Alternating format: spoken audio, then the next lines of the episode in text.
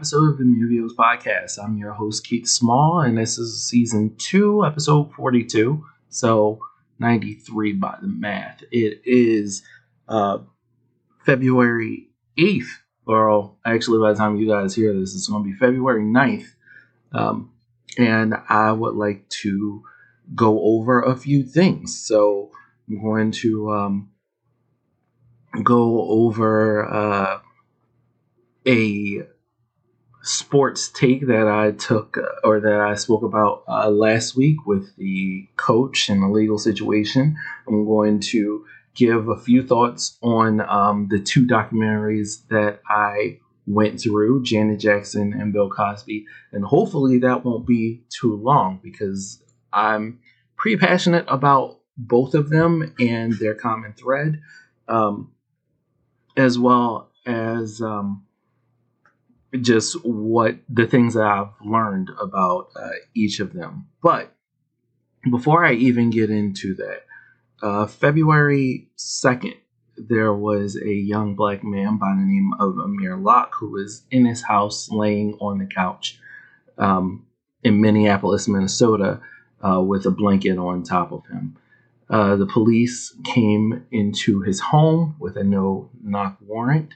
Um, Amir Locke was a um, registered arm um, armed carry licensed uh, gun owner, the police shot him and took his life, um, only to find out that they they shouldn't have killed him. They killed the wrong person, and um, since then, the no um, knock warrants have been um, have been put on pause for uh, Minneapolis, Minnesota. So young, 22 uh, year old Amir Locke, uh, rest in peace. It's really hard every time we have to go over this. Is the same thing uh, that, or this is very similar to what happened with uh, Breonna Taylor last not last year. Was that last year? No, that was like two years ago. Um but yeah, these these um no knock warrants are not the thing. Um I mean, I understand that our justice system isn't going to do shit about them. Um, but there really needs to be something. Like there needs to be a better way um, of of doing this, but I don't want to stay on that too long. Um, so rest in peace, Amir Locke. Um, hopefully you won't you won't um, you won't die in vain. Um, in the NFL, I was talking about uh, Brian Flores last week. Um, Brian Flores, as a reminder, is the NFL coach uh, or former NFL coach of the Miami Dolphins who had um, started a lawsuit about uh, racist practices in the NFL, racist hiring practices in the NFL, and uh, the discrimination. Um, I mentioned that Brian Flores was a crappy coach, um, and he um, didn't stand up for Colin Kaepernick when Colin Kaepernick took a knee. Um, he did not uh, stand up for Eric Reid or other people through the NFL, nor did he stand up for Kenny Stills, who was the number one wide receiver on his team um, that he was coaching for at the time. Um, I did a little further research into Brian Flores and his record, and um, I do owe this part an apology. Brian Flores uh, had a record of 24 wins and 25 losses. So, yes, he's under 500, but not that much. Actually, given the um, Miami Dolphins, that's not, that's, it could be worse. I mean, it's not great, um, but there are coaches with significantly worse records who um, are taking teams, who are um, being allowed to coach teams. Now, Um, do I think Brian Flores is going to win this case? Highly doubt it without any help from um, other coaches. Um, however, it could be the stepping stone for something major. Given the interaction with uh, with Belichick and how um, Belichick sent the congratulatory message to uh, Brian Flores prior to Brian Flores's interview um, when he meant to send that congratu- congratulatory uh, text to a different um, Brian that that does uh, raise an eyebrow.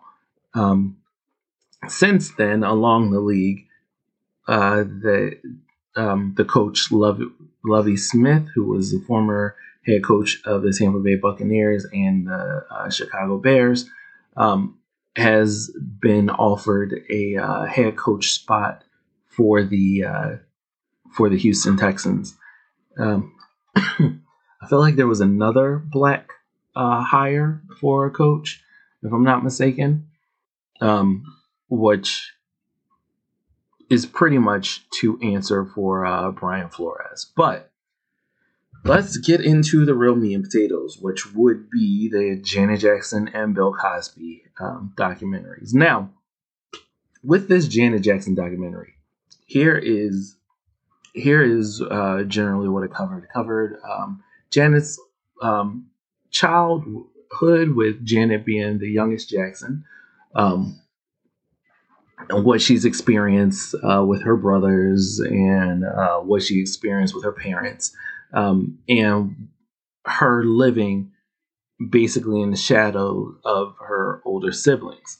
And then as she gets into adulthood, you know, or um, adolescence, she goes into acting, um, teenage years acting, and her two albums that she didn't have any um, say over. Um, her third album, Control, and what that meant to her, um, and her career from that point on. including uh, memorable things such as like um, the Rhythm Nation tour, which was her first tour, uh, as well as um,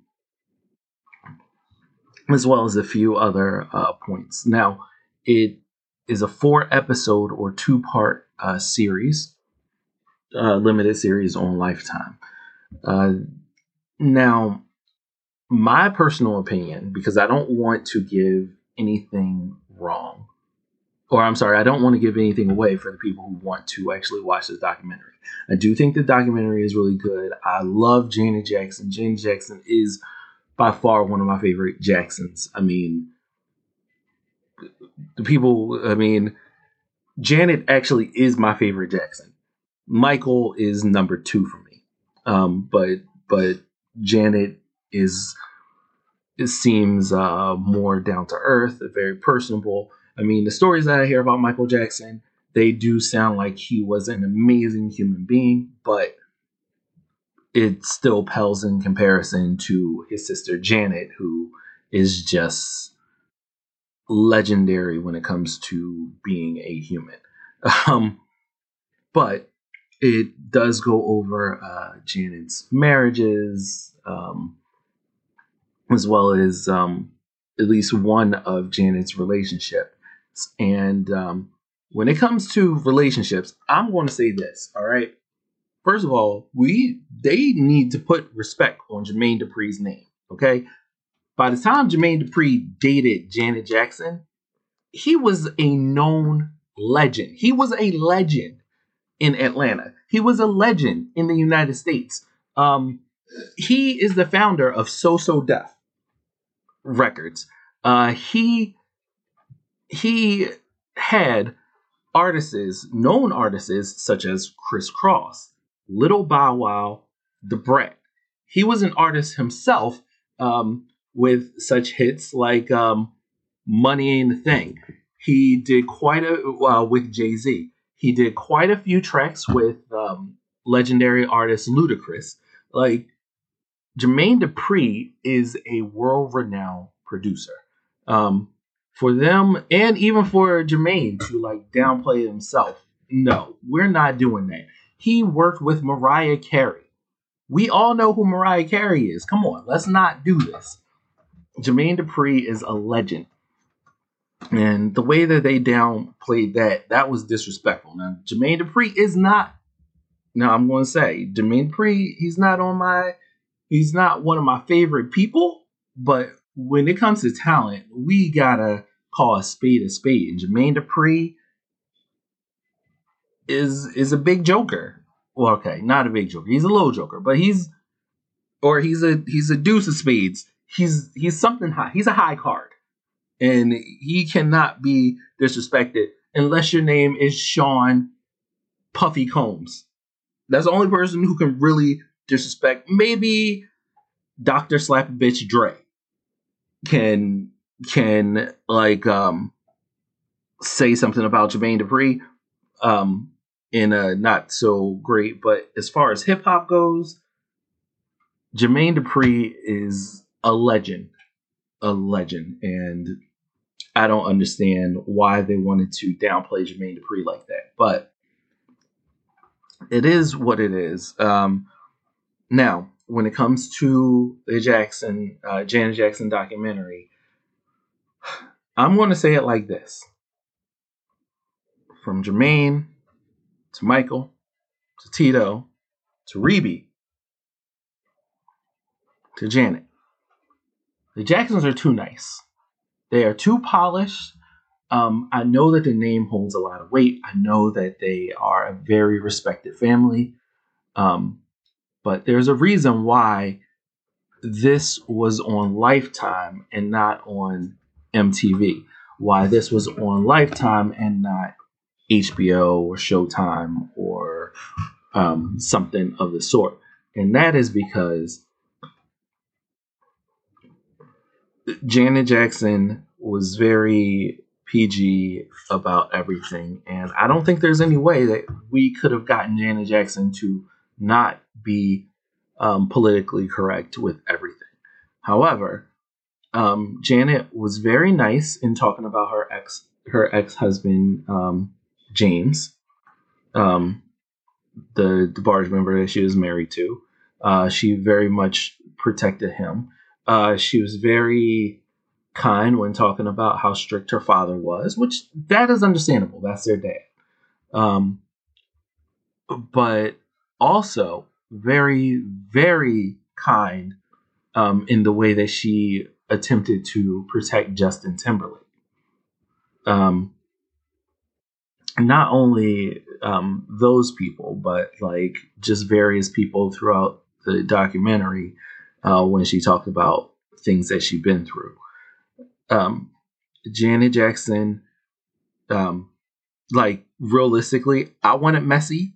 I wanted something that was like something that was just um just juicy and just full of of details that would would make me just look at other people questionable like how could you disrespect the queen janet jackson but realistically it's a jackson we're not going to get that so um I do I do really respect the Jacksons. I do really respect uh, Janet. Um, realistically, there was there were more dark details in Jimmy Jam and Terry Lewis interview with uh, Jemele Hill on uh, Jemele Hill's podcast. Jemele Hill is unbothered. Um, but it is what it is. Um, again, they the way that they uh, to Jermaine Dupri as a nobody prior to dating Jan Jackson, y'all y'all need to go back and look at. I don't nobody to who.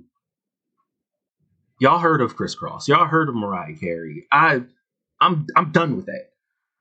Um, but the other documentary that I watched was um the Bill Cosby documentary. Now the name of the Bill Cosby documentary is um, first of all the the documentary is on Showtime. Uh, the name of the documentary is We Need to Talk About Cosby. Now, it is a four part series on Showtime. All episodes are actually available. I thought it was going to be a release uh, week to week, in which case uh, today I would only be talking about the second episode. But I just happened to notice, um, I want to say on Monday, I noticed that all of the episodes were available, which led to me um, doing something that that I um, that I probably shouldn't have, which was I cheated on my partners. How did I cheat on my partners, you ask? Well, uh, the way that I cheated on my partners was I started watching every episode of this documentary when I was supposed to be watching it with them. I watched it on my own. You know what? I don't care. I'll do it again. That's all right though. I'll um I'll I'll watch the documentary again with them if they are interested in watching it. Um now in every episode, uh, for the most part, it starts off talking about on each each of the four episodes. It start off talking about Bill Cosby and the good that he did for black people. Um, the how he um, would educate black people. Like he he went through a progression of being the safe black, then the black educator, then the black militant, which I did not know about the black militant Bill Cosby stage, then the black critic, then the old black man.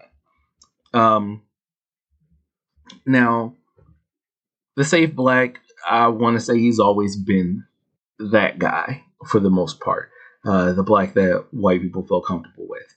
Um, the black educator is the one that I pretty much know him as the best um, through uh, content like uh, Picture Page, which was part of Captain Kangaroo um, back in the day, as well as like Fat Albert, because Fat Albert was uh, pretty educational and like there were black characters, and that really stood out. Um, the black militant was what I didn't know, and he would teach people about. He had a special on PBS where he would teach um, people about things. He would teach people about history that was revisionist history, and he would give the version that included black people, which is fucking amazing. I had to say that was great. Um, then he got into the black critic part, which I knew about that because I've seen Eddie Murphy Raw. And if you haven't seen Eddie Murphy Raw, that part is one of the funniest when uh, Eddie Murphy uh, goes into talking about um, talking about Bill Cosby giving him a phone call. Definitely, I mean, Eddie Murphy Raw is pretty dated, and it it definitely is. It wouldn't fly. Um, some of the stuff that he said in it, like very homophobic, um, very sexist, but like so the stuff that was said about Bill Cosby, like, is like what a lot of comedians were were saying, and what um, the world got to see for themselves as he switched into old black man stage. Now, um, the thing about the we need to talk about Cosby documentary is, like I said, it went over the different periods and it talked about what great things you know he did um, and things that built up through that time. And then about the last i want to say 20 minutes of every episode they talked about a series of just morally wrong things that he'd done. Well we all know about what bill cosby did. They talk about the drugging and the raping of women that he had done. Um, and it was horrible. The the harassment, the way that he did it, Um, for for those of you who would like to watch it, I don't want to ruin it for you, but it's it's so it is so horrible. Like he takes away, you know, people's ability to consent. Like there are people who like realistically, if he didn't drug them, they probably would have consented to having sex with him, but he chose to drug them and then do what he did. Um, and it's, it's very unfortunate, you know, and it's uh, very unfortunate to see how how the world, um, not just black people, but people all over, um, didn't support women, and we go back to that point where women are not being heard, women are not being um, being taken like they need to be taken seriously, like they need to be taken seriously. And like one thing that was pointed out was like everything that Bill Cosby did was brushed under the rug until, you know, um, another comedian had brought up, you know, something that something he did and how it just keeps getting swept away. Then, when he eventually does get locked up and he does get arrested, the police department had did such a major screw up that he was released. And then people are going around saying that he was released because because um, the crime because the police were trying to screw a black man. No, it's because the police were trying to save a rapist. And like it was said in a documentary, and I really like this line. Um, the world saw Bill Cosby as, or the United States or America saw uh, Bill Cosby as America's dad. Well, America has a major rape problem, so like it, it definitely fit in because that's where it is. Um, America, we don't believe women, and we pretty much don't support women, and that was shown in this whole Bill Cosby thing. The the main thing that this Bill Cosby um, case and Bill Cosby going to jail has shown women is that women aren't supported if, in fact, they are sexually assaulted or raped. And then, if you know, if they do come forward and say something, then one, things that they say will get thrown out and ignored, or the women will be attacked. Or if it does get to the point where they're prosec- where the rapist is prosecuted, then basically the government, um, I'm sorry, basically the police and justice system will let the rapist go. I mean, look at Brock Turner who was caught in the act of raping an unconscious woman. And he was just let go. He was let go because having a rape on your record when you are a prominent swimmer could ruin your future. Not to mention the woman that he was in, he, that he was raping.